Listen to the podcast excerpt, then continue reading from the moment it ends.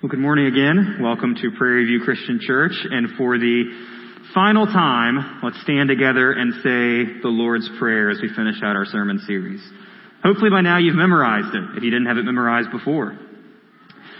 Starting in Matthew chapter 6, verse 9. Our Father in heaven, hallowed be your name. Your kingdom come, your will be done on earth as it is in heaven.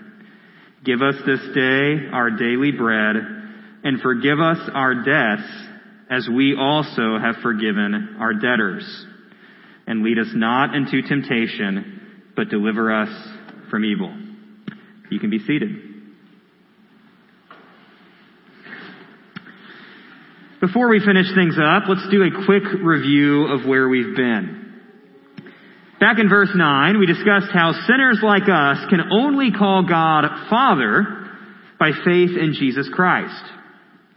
But while we can approach God's throne in prayer as His children with joy, we also approach God with humility because we remember that He is in heaven and we are on earth. And finally, we seek to hallow God's name or honor God's name in all that we say and all that we do. From there, we went to verse 10. We believe that God's kingdom has already come in one sense with the life, death, and resurrection of Jesus. But at the same time, we still look forward to the day when Jesus returns. Because on that day alone will God's will truly be done on earth as it is in heaven. Verse 11 is easy to overlook because it just seems so simple. Give us this day our daily bread. But it's wonderfully comforting to know that we can ask the God of the universe to meet our most basic needs in this life. And we can also praise Him for having already met our needs for eternal life in Jesus. And then last week we saw that verse 12 is a humble admission of our own sin. A straightforward acknowledgement of our need for God's mercy, richly provided through Jesus' death. But it's also a challenge that we learn to forgive others as the Lord has forgiven us. The Lord's Prayer is a great place to start as we learn how to pray as Jesus' disciples. Because Jesus gave it to us, we can pray this prayer with complete confidence that our words are appropriate, wise, and Christ-like. So if you, like Jesus' disciples in the Gospel of Luke, want clear, direct, foolproof instructions about how to pray, then look to the Lord's Prayer. It's the perfect place to start. But today we examine our final portion, focusing specifically on verse 13. We just read it, Matthew chapter 6 verse 13. Lead us not into temptation, but deliver us from evil. As we've seen, some parts of the Lord's Prayer are theologically dense. Others are incredibly challenging. Others are immensely practical. And still others are quite humbling. But this part might be the most perplexing and maybe even the most controversial. So it is crucial that believers understand what this final verse of the Lord's Prayer does and doesn't mean before we pray it. So open up to Matthew chapter 6. Feel free to follow along as we go, both here and at home if you're live streaming. But before we move ahead, let's pray. Lord, again, thank you for the Lord's Prayer. Thank you that you have taught us how to pray.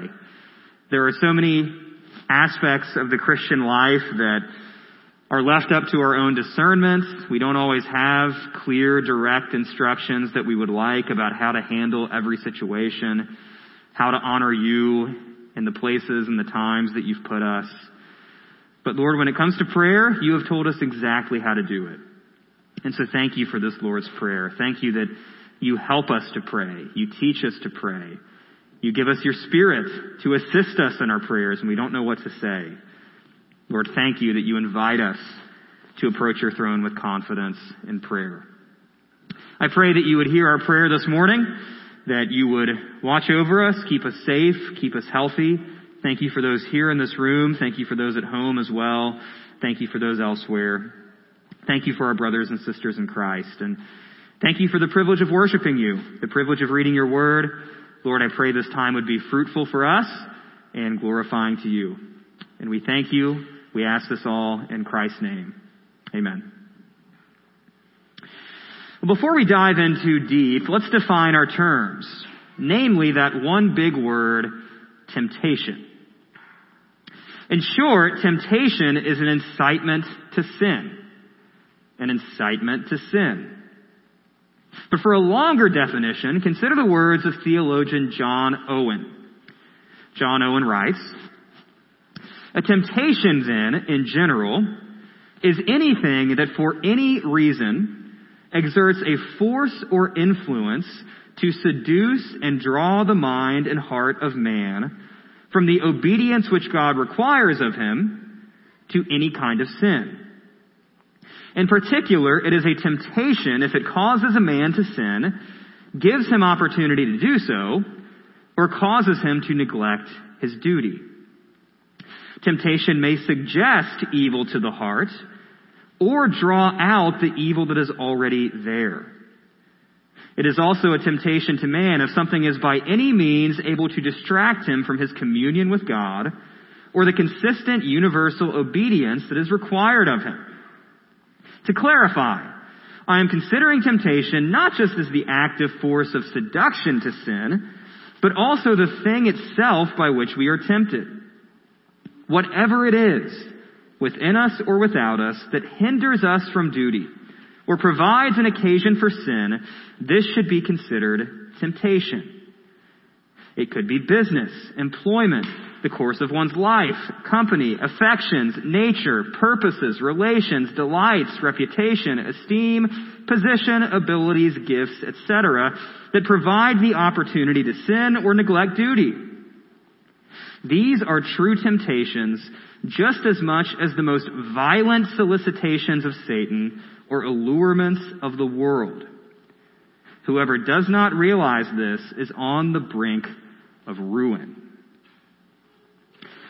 You know, sometimes we make light of this idea of temptation. We think of someone eating a donut in front of us when we're on a diet. But with the sort of temptation that we're talking about today, the temptation to sin against God, the stakes are much higher than a little bit of weight gain. As the apostle Paul says in Romans 6 verse 23, the wages of sin is death. As John Owen said, temptation can bring us to the brink of ruin. It's serious stuff. But then here's the part of verse 13 that gets perplexing and maybe even a little bit controversial. Would a good and holy God actively incite someone to sin? Like Zach said, would a good bus driver stop at a restaurant? The answer is no. Do we pray, lead us not into temptation in fear that God might actively attempt to trip us up? Would God intentionally put stumbling blocks in our paths in hopes of seeing us fall? Would God purposely set us up for failure? Well, according to James, the answer again is no. James chapter 1 verse 13, we read, let no one say when he is tempted, I am being tempted by God. For God cannot be tempted with evil, and he himself tempts no one. So if James says that God cannot be tempted with evil, and doesn't tempt anybody else, and if the Bible does not contradict itself, then what do we mean when we ask God to lead us not into temptation? Different solutions have been offered for this apparent conundrum. For example, you could just change the translation of the Lord's Prayer to something a little more tame. Pope Francis made headlines a few years ago suggesting that the words ought to be adjusted from lead us not into temptation, which we just read, to something more like, do not let us fall into temptation. Others have made similar tweaks, wording it as, cause us not to succumb to temptation, or do not cause us to enter temptation by the devil. Now those efforts may be well intended, and there's value in making sure that we've translated the words correctly. We don't want to repeat some misguided tradition just because it's how we've always said it. However, those new translations may be over corrections. Those translators may be jumping the shark in their attempts to try to get God off the hook. A better approach is to simply recognize an unavoidable tension in the Bible. And that tension is this. God sometimes tests his people. And God sometimes allows Satan to tempt his people. God sometimes tests his people, and God sometimes allows Satan to tempt his people. Take a few of the most well-known biblical examples, some you might recognize. Look to Genesis chapter 22, where Abraham almost sacrifices his promised son, Isaac. Genesis 22 verse 1 says that God tests Abraham. And Abraham ultimately proves his faith by being willing to make that sacrifice. Now, of course, God is all knowing. God knew what was going to happen. Nothing had to be proven to him. But Abraham proves his faith to himself, proves it to Isaac, proves it to the generations who would come after him. Abraham goes down as the gold standard of faith in the Old Testament because he passed this test. You could also look at the book of Job. At God's suggestion, at God's allowance, Satan unleashes immense suffering on a righteous man. Satan was convinced that with just a little bit of pressure, with just a little bit of heat, Job would curse God and die. But God knows better. Job was not perfect, but he did pass that test. He never did curse God to his face the way Satan bet he would. He passed the test. He resisted the temptation. He proved God right and proved Satan wrong. And the most important example comes in Matthew chapter 4 verse 1. We read there that Jesus was led by the Spirit into the wilderness to be tempted by Satan. It's important to note who's doing what in this story. Because we see both God and Satan at work simultaneously. The Father is testing Jesus. Satan is tempting Jesus. Theologian Wesley Hill writes, God is not the one doing the tempting. That's the devil's business, like we read in James chapter 1. The Spirit may be the superintendent of the play, but he does not assume the role of the villain who appears on the stage with Jesus. God tests, Satan tempts. It might make us uncomfortable, but you can't read the Bible and deny the fact that God sometimes might test us. And you also can't read the Bible and deny that God might sometimes allow Satan to tempt us. So back to our original question. Would God really lead his people into temptation? Well, yes. In the sense that God may allow us to face times of trial for our good and for our growth. Going back to James chapter 1, starting in verse 2, James says, Count it all joy, my brothers, when you meet trials of various kinds for you know that the testing of your faith produces steadfastness.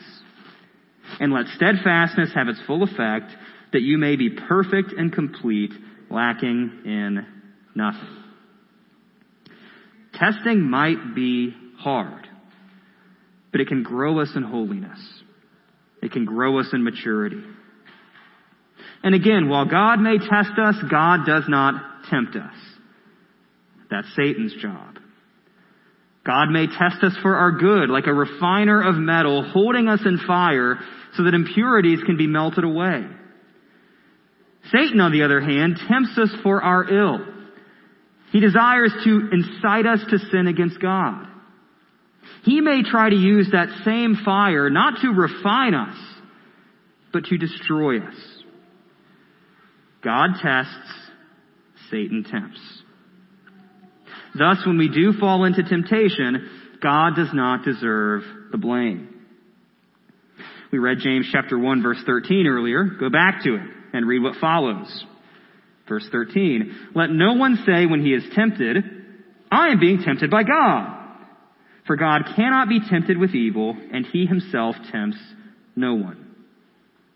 But each person is tempted when he is lured and enticed by his own desire. Then desire, when it is conceived, gives birth to sin. And sin, when it is fully grown, brings forth death. Now, if you step back and think about it for a moment, when are we not being led into temptation? To some degree. Living in a fallen world, temptations are all around us. Temptation isn't only present in some dramatic confrontation with Satan out in the wilderness. Temptation can come in even the most mundane circumstances and the most seemingly innocent contexts. We face temptation daily. We regularly choose whether to, whether to worship the Father or worship ourselves. We regularly choose whether to follow the Son or follow the devil. We regularly choose to walk in step with the Spirit or to feed our flesh. So it's no wonder that Jesus teaches us to pray in this way. Lead us not into temptation. J.I. Packer summed up verse 13 like this. Life is a spiritual minefield. Amid such dangers, we dare not trust ourselves. Father, keep us safe.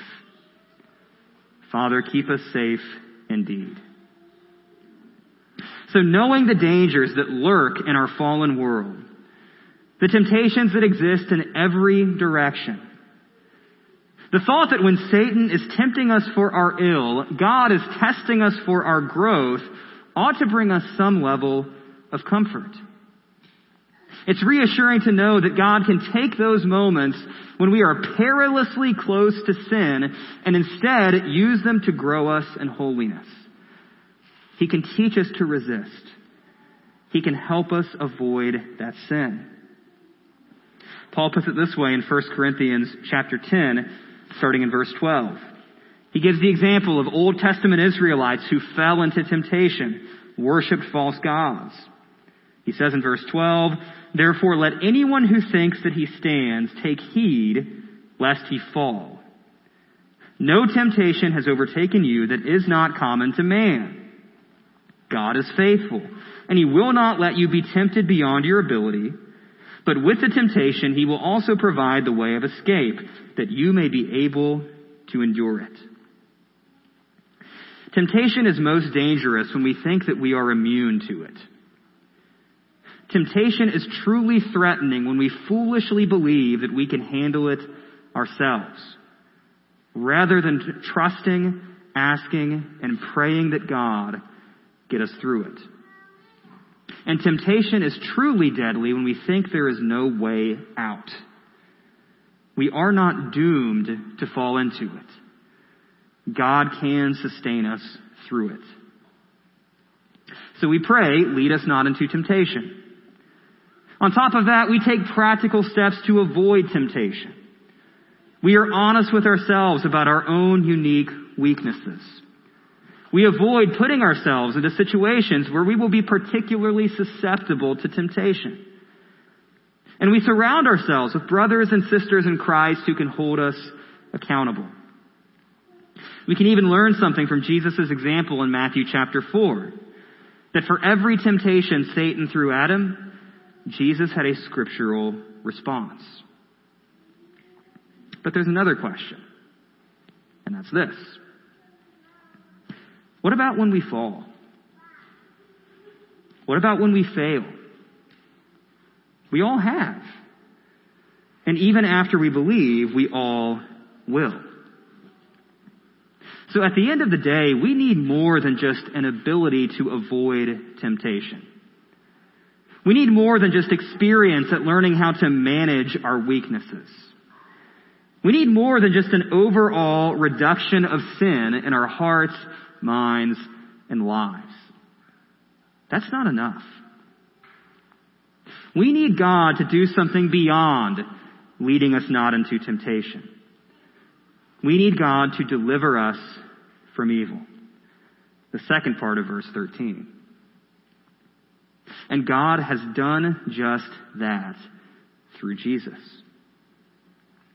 Hebrews chapter 4 verse 15 says, For we do not have a high priest who is unable to sympathize with our weaknesses, but one who has in every respect been tempted as we are, yet without sin. Paul says in 2 Corinthians chapter 5 verse 21, For our sake he made him to be sin who knew no sin, so that in him we might become the righteousness of God. In 1 John chapter 3 verse 8 says, The reason the Son of God appeared was to destroy the works of the devil, the original tempter. Jesus is fully human as we are, and yet he never fell into temptation as we have. That's why Jesus alone was qualified to offer his life for ours, to take the punishment of our sins upon himself. Jesus alone faced down the devil's temptations in all of their power and did not fall for his tricks the way Adam and Eve once did and the way you and I have. Jesus alone was tested by the Father and never failed. Jesus alone can deliver us from evil. Again, there are endless opportunities to fall into temptation in the fallen world that we live in. But having been reconciled to the Father, saved by the Son, and indwelt by the Holy Spirit, we should, we should develop such a distaste for sin that we will inconvenience ourselves for the sake of steering clear of it. But when temptation does inevitably come our way, when it feels like we were led right into it and there is nothing we could have done to avoid it, we trust that God can use those times of testing not to incite us to sin, but to grow us in holiness. And in those moments when we do fall, which we all will, we give thanks for the one who didn't. We remember that our salvation does not rest in training ourselves to sin a little bit less. Our salvation rests in Jesus Christ, the one who never sinned at all. He has delivered us from evil by his cross and he will deliver us from evil once and for all when he returns. And in that day, there will be no more temptations. So we look to him. We trust in him. We long for that day knowing that it will come. In the meantime, we pray that God would lead us not into temptation. In the meantime, we remind ourselves that we have been and will be delivered from evil.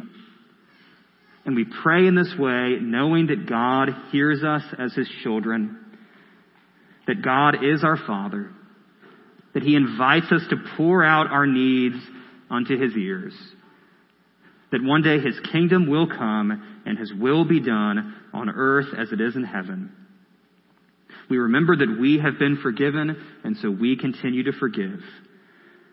And we know that one day Satan will be cast down and that one day we will stand in God's presence and there will be no more sin to fall into. That is our hope, that is our confidence, that is our prayer, and that is our joy. Let's pray together. Father, thank you for this day. Thank you for this time that we have together. It's scary to think that temptations are out there. It's scary to think that sin can lurk behind every corner. It's scary to remember that even after we believe, we still have that residue of sin within us. It's scary to think that the devil prowls around like a roaring lion looking for someone to devour. All that stuff is intimidating. But Lord, I pray that you would lead us not into temptation. And I pray that we would remember that you have and you will deliver us from evil. There will be a day when Satan is no more. There will be a day when sin is forever eradicated. There will be a day when temptations will no longer come our way. And so, Lord, we ask that you protect us. We ask that you sustain us and preserve us until that day comes. As J.I. Packer prayed, we know that this world is a spiritual minefield, but we ask you to keep us safe. We know that you can, we know that you have, we know that you will. And Lord, we long for the day when your kingdom is coming, when your will is done on earth as it is in heaven. Again, we love you, Lord. We praise you that we can call you our Father. We thank you that you can hear our prayers, that you do hear our prayers. You invite us to pray, and that even more directly, you teach us to pray in the verses that we've been reading. We love you. We ask this all in Christ's name.